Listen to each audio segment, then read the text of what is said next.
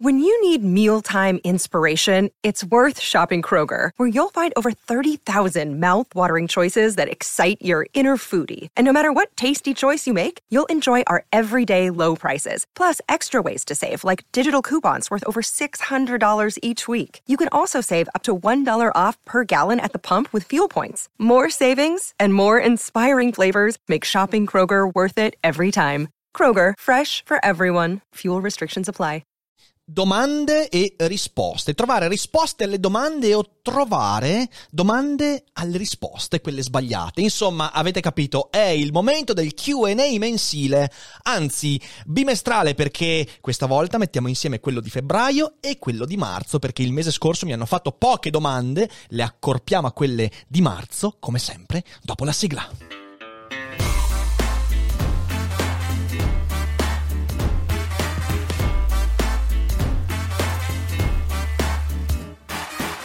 Sei su Daily Cogito, il podcast di Rick DuFerra. E chi non lo ascolta è cibo per gli zombie. Il mio Dandy Award. Come potrò mai separarmene? Come potrò mai separarmi dal Dandy Award? Mi daranno mai un Dandy Award per il miglior Q&A della storia? Non lo so, ci proviamo, comunque ci proviamo. E devo dire che in realtà il Q&A del mio Patreon è molto bello perché avete veramente imparato a fare domande circostanziate, domande utili. È una cosa importante usare questo spazio per fare domande a cui si può trovare risposta. E invece sono circondato di domande di utenti casual che mi chiedono cose a cui non posso rispondere. Cosa ne pensi di Kafka? Cosa ne pensi di Nietzsche? Cosa ne pensi della metafisica? Ma non posso pensarne nulla, posso pensare a qualcosa di particolare, posso avere un'opinione, ma non su questi massimi sistemi devastanti. Quindi anche voi potete partecipare al Q&A mensile su Patreon, il link per accedere alla community di Patreon è in descrizione, in cambio di servigi bellissimi come per esempio la chat esclusiva per i mecenati, che è veramente un bellissimo posto, oppure libri direttamente spediti a casa, oppure videochiamate collettive, oppure tanta roba. Guardate su Patreon, in cambio di questi servigi, potete sostenere il nostro progetto dai $2 ai $1,000 al mese. No, non fatelo $1,000 al mese, mi raccomando. Però, insomma, date un'occhiata, perché se entrerete a far parte della community non ve ne pentirete. E fra i servigi c'è anche il Q&A mensile, in cui i mecenati mi pongono domande a cui io cerco di trovare risposta scervellandomi, e le domande sono sempre più cattive, sempre più difficoltose. Questa cosa mi piace perché i miei mecenati cominciano ad essere bastardi tanto quanto me. È una bella cosa, forse la pagherò molto cara, ma nel frattempo cerchiamo di non pensarci. Prima di lanciarci in questo Q&A, però, vorrei ringraziare lo sponsor di quest'oggi, che è NordVPN. NordVPN è una piattaforma fondamentale, importante, utile, veloce per navigare in sicurezza. Ti permette di cambiare il tuo indirizzo IP con velocità, quindi accedendo ad archivi di siti che non sono disponibili nel tuo paese. Ti permette di proteggere la tua identità online anche quando utilizzi hotspot là fuori nel mondo. Ti permette di fare shopping online con maggiore sicurezza e di stare un po' più tranquillo. Se utilizzerete il codice sconto che trovate in descrizione, al link in descrizione, oppure in chat in live scrivendo NordVPN preceduto da un punto esclamativo, potrete accedere al 70% di sconto nei primi 2 anni, quindi uno sconto enorme, e 2 mesi gratuiti, soddisfatti o rimborsati. Grazie NordVPN per sostenere Daily Cogito, e adesso torniamo al nostro Question and Answer. La prima domanda che mi viene posta è di Lorenzo Artegiani, che mi chiede quanto segue. Ti ho sentito spesso dire che ti piace vestirti con un occhio all'eleganza classica. Cosa ne pensi dell'evoluzione di quest'ultima? Mi spiego meglio. Negli ultimi decenni siamo passati da una codificazione abbastanza rigida del modo di vestire nelle occasioni pubbliche a una generale perdita di importanza delle stesse, tanto che il dress code, prima più stretto in ambienti lavorativi scolastici e sociali in generale, ora è relegato ad eventi molto più specifici e formali. Qui sta la mia domanda. Il fatto che prima si esigesse la giacca e la cravatta per andare in ufficio, mentre adesso questo rigore si richiede sempre meno, è un simbolo strettamente positivo di una società più libera? Oppure la perdita diffusa della formalità nel vestire può essere vista come un impoverimento di un linguaggio? La domanda non vuole essere passatista, ma proporre uno spunto su cosa ci può dire l'evoluzione della moda nell'ultimo secolo. PS, aspetto una bella cogitata con Douglas Mortimer. Sicuramente Sicuramente faremo una cogitata con il buon Douglas, però vorrei portarlo qui di persona ai Cogito Studios, quindi sto aspettando che questa zona rossa pre-pasquale se ne vada via per darci modo di invitarlo. Arriviamo alla tua domanda. Credo che non sia esattamente vero che il formalismo è stato abbandonato, perché in tanti contesti, in realtà, per esempio in contesti professionali, la giacca e la cravatta è ancora richiesta. Io, quando lavoravo nel campo della gestione finanziaria e delle assicurazioni, in realtà dovevo vestirmi con giacca e cravatta. In alcuni casi potevo tenere giacca e camicia, ma c'era un dress code ben delineato. E in tantissimi casi, in realtà, il dress code si è addirittura rafforzato in alcuni casi. Quindi, in realtà, non è esattamente così. Ma io sono in disaccordo, se si può essere in disaccordo, sia con la formalizzazione del dress code che con la, diciamo così, liberi tutti e va bene qualsiasi cosa. Perché? Perché in realtà, secondo me, il buon vestire non significa necessariamente vestirsi in quel modo lì, come dettano le regole, così come non significa vestirsi con le prime robe che arrivano in mano. Significa vestirsi consapevolmente, cioè vestirsi come mi fa star bene. Molto spesso si confonde questo star bene, che fa parte della cura di sé, da un lato con il obbedisco a un dress code formalizzato e dall'altra parte con il metto le cose più comode del mondo. In realtà questi due sono atteggiamenti che secondo me non stanno particolarmente in piedi, perché vestirsi bene significa ricercare il proprio stile senza obbedire a delle regole che poi sono pure spesso insensate, e al tempo stesso senza lasciarsi andare alle prime cose che vengono in mano. Per me c'è una via di mezzo. Io non sono uno che veste sempre elegantemente, formalmente, anzi, faccio degli abbinamenti strani, non mi piace essere formalizzato. A volte mi piace esserlo, altre volte no, quindi c'ho anche una discontinuità nel tempo. Ieri c'avevo la camicia con sotto una t-shirt e la camicia fuori dai pantaloni. Se mi vede Douglas mi fa un mazzo così, ma non mi importa, perché in realtà la cosa che mi interessa è vestirmi con consapevolezza, cioè usare il mio stile per comunicare certe cose, il disimpegno, il maggior impegno, e per sentirmi bene con me stesso. E sentirmi bene con me stesso, avere cura di me, significa anche saper ascoltare il mood che un determinato giorno mi porta a vestirmi in un modo o in un altro. Ci sono giorni in cui ho voglia di vestirmi così, formale, via dicendo, altri giorni invece no. Entrambe le cose però mi comportano uno sforzo. Ecco, per me vestirsi bene significa fare il giusto sforzo per trovare il proprio stile in quel determinato giorno, senza differire poi troppo da tutto il resto. È evidente che se io oggi mi vesto con giacca e camicia e domani arrivo in bermuda e canottiera, non va bene.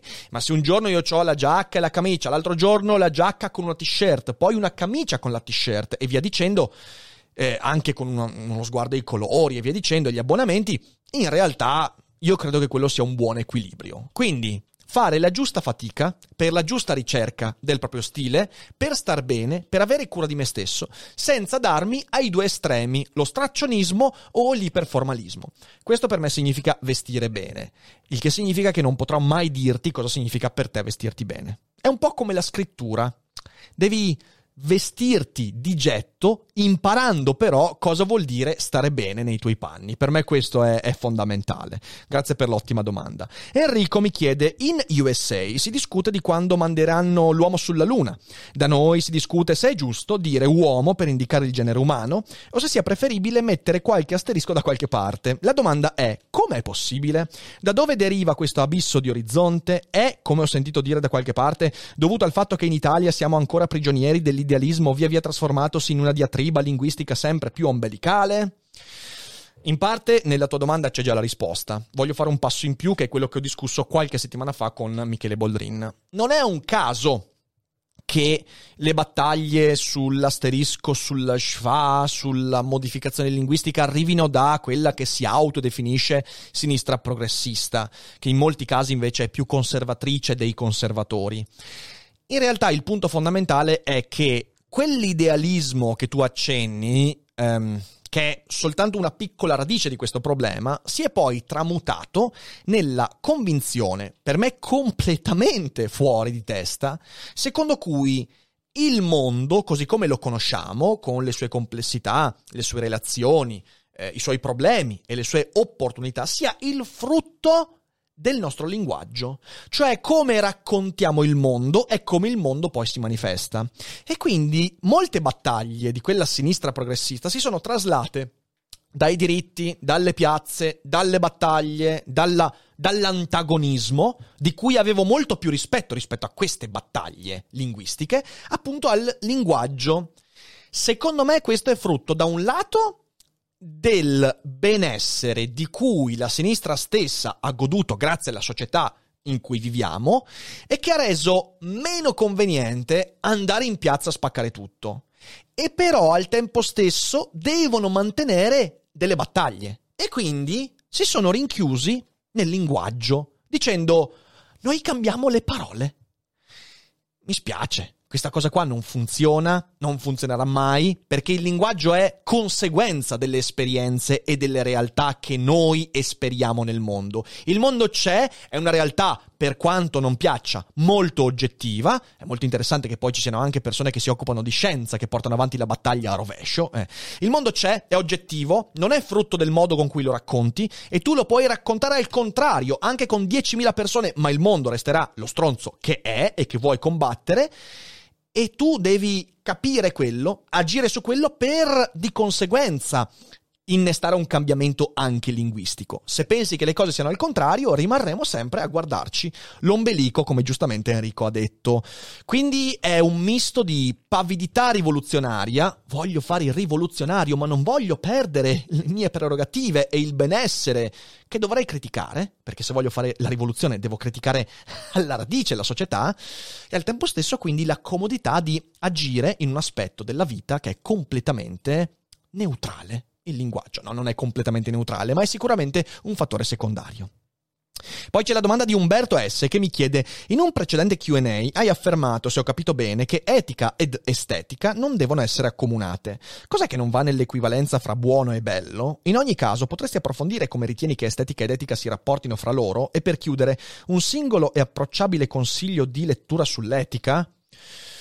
Allora, un approcciabile lettura sull'etica? Beh, io ti direi di partire dai testi di Platone. Platone ovviamente ha posto le basi per la riflessione etica. Se vai a prendere la mia monografica su Platone troverai tanti consigli di lettura in questo senso. Se vuoi stare più sul moderno, ovviamente l'etica di Spinoza, che però è un'opera tosta. Altrimenti ti direi sul contemporaneo di andare su autori come per esempio Patricia Churchland, Neurobiologia della morale, che mostra la correlazione fra etica e neurobiologia, oppure autori come Antonio Damasio, che racconta proprio il legame fra, di nuovo, i nostri comportamenti e il modo con cui siamo costruiti. Un altro grande autore è Robert Sapolsky, che ha scritto dei testi straordinari su questo legame. E io ti direi questi. Dopodiché, la prima parte della domanda: cosa non va nell'equivalenza fra buono e bello? Allora, qui è una questione veramente vastissima, a cui prima o poi dedicherò un intero daily cogito, però provo a dare qualche spunto.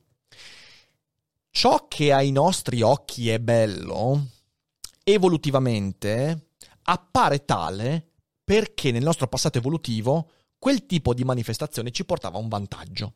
Su questo non c'è alcun dubbio, ci sono studi appunto evolutivi, biologici, che mostrano che il riconoscimento di ciò che è bello ha anche una correlazione, non causazione, ma correlazione con ciò che ci porta a un vantaggio.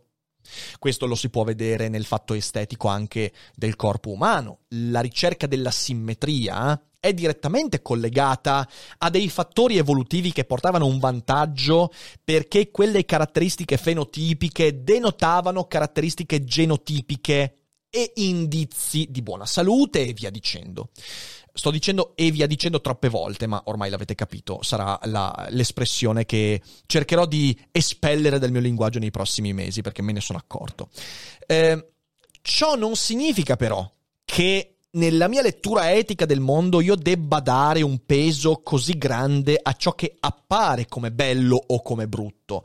Perché ovviamente se io passo dalla correlazione alla causazione, cioè ciò che è bello è tale perché mi porta un vantaggio, e invece non sto in un ambito un po' più complesso. Ciò che è bello mi risulta tale anche perché a volte in passato portava un vantaggio, rischio di perdere per strada tante opportunità e di fraintendere tantissimi elementi. Ed è per questo che nella filosofia l'estetica e l'etica hanno preso due vie diverse, comunicanti.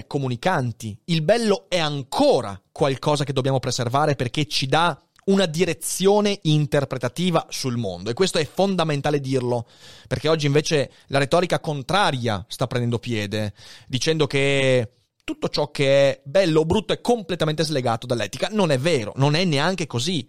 Bisogna di nuovo trovare la giusta via di mezzo, essere consapevoli della limitatezza esistente in una prospettiva che attribuisce al bello il buono e al brutto il cattivo. Così come, appunto, la miopia di dire che queste cose sono completamente scollegate, sono socialmente costruite. Non è vero che sono socialmente costruite, sono parte integrante di un percorso molto, molto profondo della nostra evoluzione. Dobbiamo però dare a quella correlazione il peso che merita. E quando io cerco di comportarmi in maniera morale, nel mio comportamento non può assolutamente pesare soltanto il fattore estetico. Non può essere così. Nelle relazioni, nella valutazione della realtà, perché la realtà è molto più complessa di così. Quindi anche in questo ambito non è vero che sono completamente scorrelate, non è vero che sono reciprocamente causate. È vero che ci sono degli elementi. Il bello dà indizi su ciò che possiamo fare di buono e su ciò che possiamo incontrare di buono. E l'arte per me è l'esempio perfetto. Ciò che attira il mio sguardo esteticamente, che attualmente nell'arte non è più semplicemente bello, ma è funzionante per come sono costruito, allora mi dà indizi su come sono fatto e quindi mi permette di riconoscere meglio la realtà. Ecco, questa secondo me è una questione che meriterà grande approfondimento e prima o poi la farò. Poi c'è la domanda di Fulvio. Fa una domanda molto lunga, taglio la prima parte. Nella seconda parte dice: le donne sono anche madri, crescono ed educano i loro abusatori, che peraltro sono figli di coppie etero non gay. Ci sono donne consapevoli che volendo sanno come manipolare il maschio, già solo che hanno il seno e il maschio inebetito, vabbè, via dicendo. Abbiamo però dall'altra parte la von der Leyen, la Thatcher, Golda Meir, sono fan di lunga data di Madonna, mi chiede addirittura una monografica, non lo so questo, che penso che in quanto a successo ad esprimere se stessa sicuramente ha avuto grande successo. Il fatto che siano sottomesse non è anche colpa loro? Guarda il cattolicesimo. Quante donne vanno in chiesa e aderiscono e sostengono un'organizzazione sessista e patriarcale? Un po' come se un ebreo si iscrive al partito dello zio Adolfo, insomma. Le donne si truccano, vestono sexy e liftano per vanità anche per attrarre il maschio. Scelta o condizionamento? Certe femministe sono psycho e odiano tutti gli uomini a prescindere. Non trovi che loro stesse si danneggiano buttando benzina sul fuoco? Vedi Crepaldi e il libro francese che non ho nominato. Però non sento mai assumersi responsabilità. Sempre colpa del maschio, che a sua volta è costretto nel ruolo di macho, cacciatore, leader responsabile e si sente numero di suicidi, cosa di cui abbiamo discusso nel Daily Cogito di oggi. E se si sente debole, insicuro e remissivo, o lo deve nascondere o viene deriso e devirilizzato. Mia mamma picchiava sia me che mio papà. È una donna, sarà un caso raro, però è un caso. In ufficio una volta una collega più anziana, stizzita perché colta in fallo, mi ha tirato un incarto in testa. Quando ho informato il responsabile, questo ha riso. Beh, volevo il parere del sommo. Oh, grazie.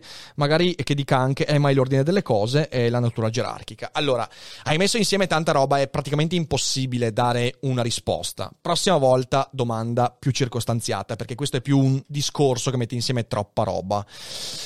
Punto l'attenzione sul fatto del dare la colpa a. Io sono convinto che una società sana è quella in cui fra i generi si instaura un sano rapporto di competizione. Ma questo lo dico perché donne e uomini sono in competizione. Lo sono da sempre, gli uomini con gli uomini, le donne con le donne, ma anche le donne con gli uomini, semplicemente perché c'è una diversità di fondo, una diversità di approccio e in alcuni settori trionfa uno, in altri settori trionfa l'altra. Purtroppo in una società dove la competitività esiste, ma viene messa sotto il tappeto perché abbiamo paura di parlarne, si è presa la retorica invece di una parità che venga raggiunta attraverso una, come dire, un tentativo di frenare queste istanze di competizione, queste istanze competitive. Mi vengono in mente le quote rosa. Ora, io riesco a immaginare pochi discorsi che danno potere all'uomo quanto le quote rosa. Come qualsiasi discorso sulle quote, quando tu dici alla classe, tra virgolette, è dominante poi dipende in quale campo, di mettere delle quote per far sì che la classe inferiore arrivi alla parità, tu stai dando alla classe dominante un potere che nessuna competizione potrebbe dargli. E infatti le quote rosa, ma come qualsiasi quota, non funzionano, cioè non portano a effettivi vantaggi per chi è coinvolto nel discorso. E questo secondo me è un problema, perché in realtà bisognerebbe spingere affinché personalità come quelle della von der Leyen e via dicendo, che non sono certo persone, come si dice molto spesso, donne con le palle. Madonna, che espressione di merda che è quella, espressione che non a caso è nata in concomitanza con il discorso sulle quote rosa, ok? Che ci sono donne che sanno essere competitive, bisognerebbe diffondere una maggior cultura della competizione, della competitività, e far capire che oggi la donna ha delle qualità che valicano le capacità dell'uomo, ma molto semplicemente perché sono diverse, e in quella differenziazione c'è la possibilità di costruire una società più equa. Poi sai, sul discorso che fai successivamente su femminismo e via dicendo, ripeto, non capisco neanche qual è il punto, che ci sia anche una prevaricazione molto spesso psicologica di alcune compagini del mondo femminile su quello maschile.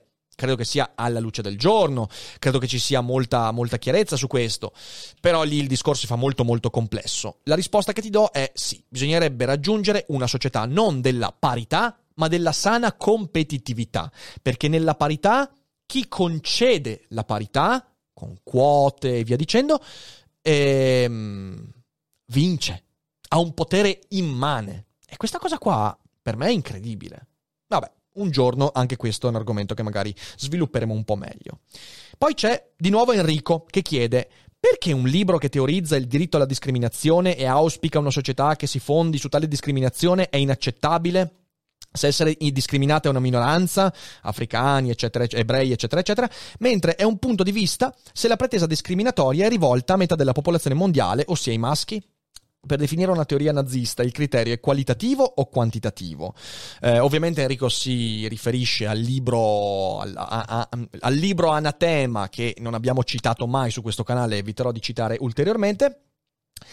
Allora, il criterio purtroppo attualmente è spesso quantitativo, il che significa che un libro che attacca una maggioranza discriminandola viene sopportato, addirittura portato in palmo di mano da alcuni, mentre se è una minoranza allora diventa inaccettabile e tutte queste cose.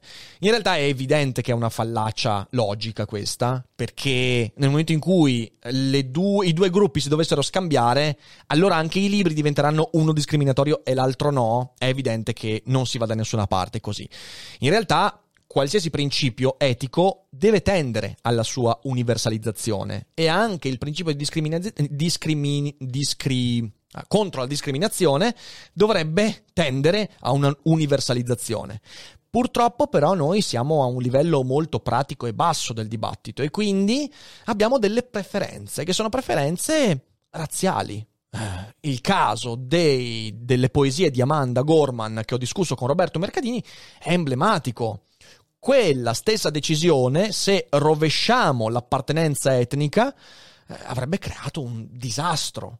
Ma in realtà, se noi vogliamo ragionare in senso etico, quel comportamento dovrebbe essere sbagliato in qualunque caso, che sia una ragazza afroamericana a decidere che il traduttore sarà nero, che sia un caucasico a decidere che il suo traduttore sia bianco. È sbagliato in entrambi i casi, per tutti i motivi che ho discusso in quel video. E quindi sì, viviamo in un grande fraintendimento, purtroppo, e per alcuni politicamente conviene mantenersi in quel fraintendimento, ed è un problema non da poco. Poi c'è Nadia che mi chiede: Il pensiero occidentale è stato inizialmente caratterizzato da una sostanziale universalità del sapere che si contrappone alla successiva dicotomia fra cultura umanistica e cultura scientifica, che ha poi portato ad una settorializzazione sempre più importante. Da un certo punto di vista, più si è stratificato il bagaglio di conoscenza e più è stato necessario sviluppare distinte metodologie di studio. Questo penso sia per gestire le informazioni accumulate sia per procedere con nuove ricerche.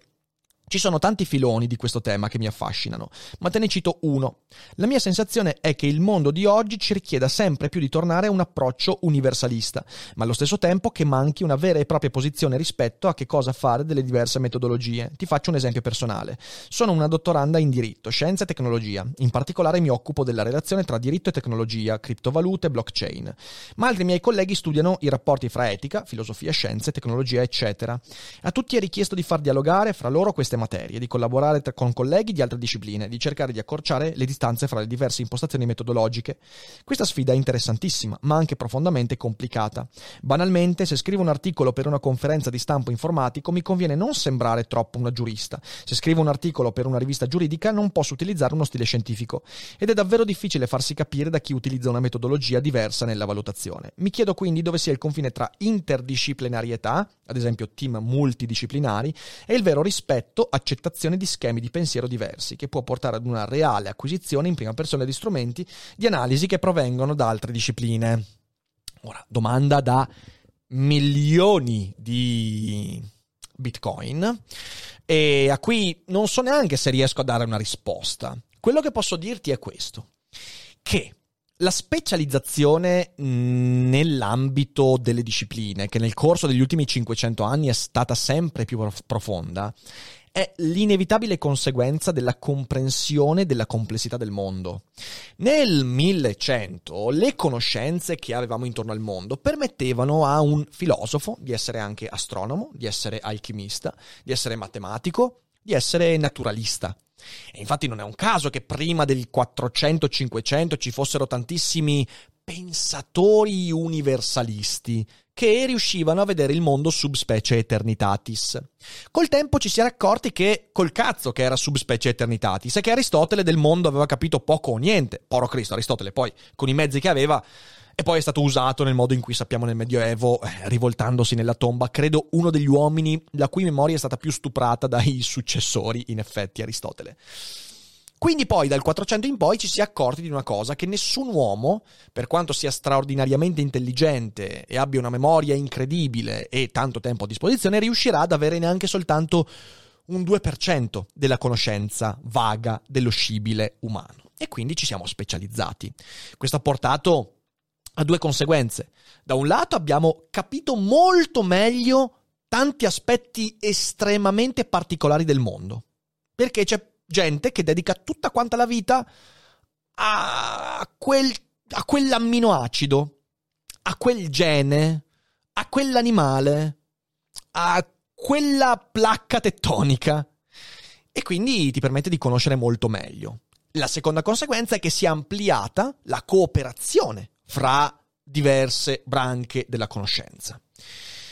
Ora, in questo purtroppo prevalgono molto spesso i campanilismi, in parte quelli che citi sono campanilismi. Se entro in contatto con dei giuristi è meglio che non faccia sentire troppo il mio essere parte integrante del mondo scientifico e via dicendo, e tutte queste manifestazioni.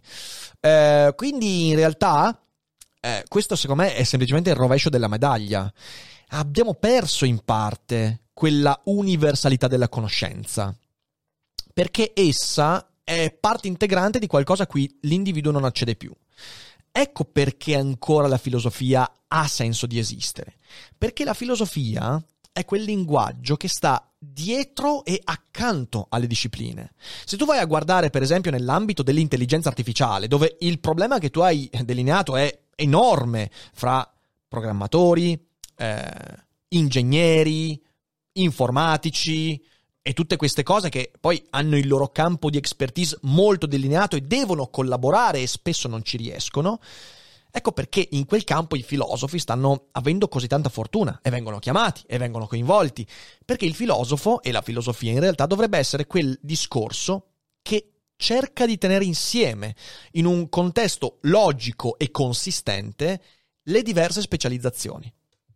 Questo è un nuovo ruolo della filosofia, ricordiamocelo. Fino all'Ottocento la filosofia era solo in parte questo, oggi sempre di più. È futuribile questo discorso filosofico? Secondo me sì, c'è tanto percorso da fare. E non è un mio modo per dire c'è bisogno di filosofi. No, vi prego, nel senso, chiamateci il meno possibile. Ma in molti ambiti si tengono insieme i diversi sguardi con quell'approccio filosofico che tiene insieme le diversità. Questo secondo me è futuribile nell'ambito aziendale, nell'ambito della ricerca, in tantissimi ambiti, e credo che anche nell'ambito delle tecnologie informatiche, economiche, della blockchain, dell'intelligenza artificiale questa cosa diventerà sempre più perseguita. Quindi continueremo a mantenere la specializzazione, cercheremo di incollare insieme con la filosofia e ciò che ne verrà. Questo credo sia il tentativo di salvare quell'universalità, la quale poi comunque sarà salvata dagli algoritmi, alcuni dicono. Grazie per la interessantissima domanda che meriterebbe ore di disquisizione. Poi c'è Gian Domenico che mi chiede: di recente hai accennato al fatto di non condividere pienamente la linea comunicativa di Ilaria Capua. In che senso? Fondamentalmente Capua cerca di convincere il maggior numero di persone a mantenere comportamenti quotidiani che limitano la diffusione del virus. Quali sono gli aspetti del suo discorso che non ti convincono? Molto complicata questa domanda. Allora, io ho preso le distanze da Ilaria Capua dopo l'uscita del suo libro, un mese e mezzo dopo l'inizio del lockdown, perché io avevo criticato Burioni con il suo libro Virus, ve lo ricordate? È venuto fuori la polemica lo scorso marzo per questo libro uscito per marketing. Il libro della Capua, che è uscito di lì a un mese, ha incontrato le mie stesse perplessità. Quindi da lì, secondo me, Ilaria Capua ha cominciato a cavalcare meno rispetto ad altri, però quella tendenza a giocarsi la carta del timore, convinta o convincendo l'opinione pubblica che quel timore fosse fondamentale per far limitare le persone i comportamenti poco adeguati, dall'altra parte, secondo me, per ampliare il proprio grado di visibilità. Perché ci sono tanti, in realtà, ricercatori che sono riusciti a portare avanti un discorso più razionale, meno emotivo, nell'ambito dei vari lockdown e delle esplosioni del virus vissute negli ultimi mesi, senza giocare su quell'emotività. Il problema è che queste persone non sono andate in televisione. La Capua, secondo me, è finita in quel circolo di persone che hanno visto l'opportunità anche di ricostruirsi una visibilità. Poi la Capua, sapete, nel 2013 ha avuto quel problema enorme quando venne accusata di essere trafficante di virus, cosa che la allontanò completamente, giustamente, dall'ambito della pubblica opinione italiana. A me sembra, è una mia impressione dovuta a ciò che ha scritto, l'abbiamo trovata anche nella rassegna stampa nelle settimane scorse, a me sembra che questa pandemia sia stata l'occasione per ritornare in modo competente all'interno dell'agone dell'opinione pubblica italiana. E è stata così per tanti. Si è esposta spesso anche in diatribe con altri virologi, epidemiologi e via dicendo, secondo me entrando di diritto in quel gruppo di persone che hanno sfruttato un po' la pandemia mediaticamente. In questo non voglio accusare di nulla assolutamente, però a me questa cosa non è piaciuta personalmente. C'è un'ultima domanda che è sempre di Fulvio, visto che prima ha fatto una domanda, insomma, che mi ha messo un po' in difficoltà, adesso anche peggio. Seconda domanda: mi capita di leggere post, anche sotto altri creatori con cui hai avuto rapporti dialettici, che esprimono odio e disprezzo verso di te. Vanno oltre il disaccordo, fanno paura per quanto sono carichi di odio e violenza, pieni di insulti verso la tua persona. Tu sei uno piuttosto favorevole alla libertà di parola, io più ai gulag, soprattutto per casi così. Come contestualizzi questi attacchi? Pensi siano dovuti a lacune dei social? Pensi che questa violenza rimane repressa ma presente nella gente online, trova una valvola di sfogo? Pensi ci sia rimedio? C'è un pericolo reale o una volta scorreggiato si quietano? Allora, io non so di chi parli in realtà, perché da creatori di contenuti con cui ho avuto rapporti in passato, insulti pubblici non ne ho visti. Magari mi sono sfuggiti, Però anche nel caso li avessi visti, la mia risposta sarebbe sti cazzi, cioè proprio un meraviglioso e leggerissimo sti cazzi. A me degli insulti degli altri non me ne può frega de meno, l'ho detto tante volte, per me la gente di me può dire quel cacchio che gli pare, e invece il mio lavoro è esprimere le mie opinioni argomentando nel modo migliore, con il linguaggio più chiaro possibile, le conseguenze e i cocci, quando io ho fatto questo, sono di altri. Stop. Cos'è che scatena questi comportamenti? Beh, sicuramente io sono molto convinto di aver scatenato un vespaio negli ultimi mesi con il video sul marxismo, e quel vespaio si è scatenato perché ho toccato dei punti reali, e molte persone, riconoscendosi in quella parolina marxismo, ma non capendola appieno, si sono sentite punte nel vivo, dicendo «Oh mio Dio, ma io non posso essere parte integrante di questa cosa che DuFerra...» Quindi DuFerra mente. E quindi la reazione, quella lì emotiva, quella insomma che verace, di cattiveria. E è un problema di chi reagisce così. Se qualcuno si incazza vedendo un mio video, non è un mio problema, è un problema di chi si incazza. Altrimenti dovrei perdere un sacco di tempo a rispondere, a farmi il sangue amaro, ma di me posso dire quel cacchio che gli pare, cioè il mio progetto va avanti senza problemi. La radice di quel comportamento è anche nel fatto che spesso i social network sono una valvola di sfogo, però di nuovo quella è responsabilità della persona, non è un problema dei social. I social possono essere utilizzati in modo molto proficuo senza che diventino la valvola di sfogo del letame mentale che può invadere la mente di qualcuno. Io mi incazzo, mi altero, ma lungi da me usare i social per far trasparire questa cosa. Non è il luogo dove farlo. Perché? Perché i social si possono usare in modo diverso, e spero che Daily Cogito e il mio progetto siano degli esempi di come questa cosa si può usare in modo diverso. Quindi ecco, la mia risposta è un sincero e deliberato sti cazzi, che dicano quello che vogliono.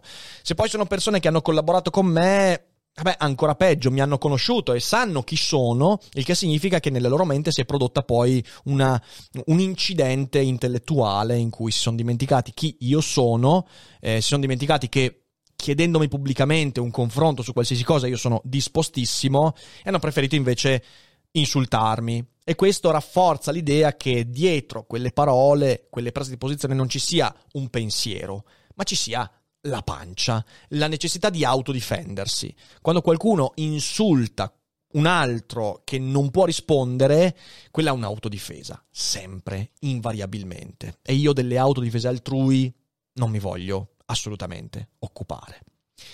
E questo è tutto, è stato un Q&A tosto, con argomenti pesanti, grevi, come direbbe qualcuno, e spero che sia stato utile per tutti voi. Il prossimo Q&A sarà ad aprile. Se volete partecipare c'è il Patreon, basta accedere al livello 2 per poi porre la domanda che io raccolgo in un post che mensilmente viene pubblicato su Patreon, quindi dateci un'occhiata, sarebbe bello vedervi aderire al Patreon. Detto questo, io vi auguro un buon sabato per chi è in live, buona domenica per tutti gli altri, ci vediamo con DuFerra e Boldrin alle 18 della domenica, e non dimenticate che non è tutto noia ciò che pensa.